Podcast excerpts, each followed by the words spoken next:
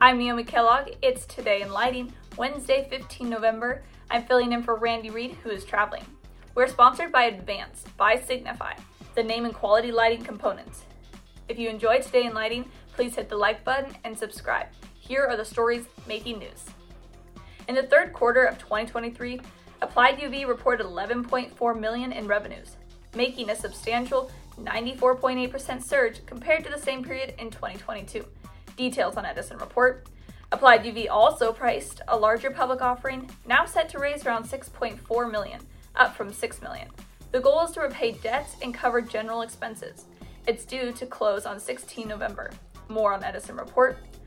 World leaders representing 147 major economies at the Minamata Convention on Mercury in Switzerland have consented to phase out fluorescent lamps by 2027, essentially concluding the industry except for specific purposes. We ring a Ricolite story on DL Global. Dark Sky International announced the 2023 award winners, honoring dedicated individuals, groups, and communities for their exceptional efforts in preserving nighttime environments. Check out the winners on designing lighting. Amerlux announced that its 3 inch Charisma linear pendant and 3 inch Solis downlight collection won a pair of industry competitions judged solely by peer designers and specifiers at the recent IES Philadelphia 2023 Slots and Dots Expo Showdown. Congratulations, and check out more details on Edison Report. Khatod North America is seeking to fill a chief commercial office position to lead sales and marketing in their territory. Details on Edison Report.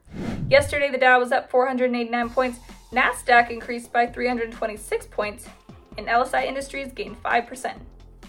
That's it. Go light up the world. Have a great day. Pray for peace.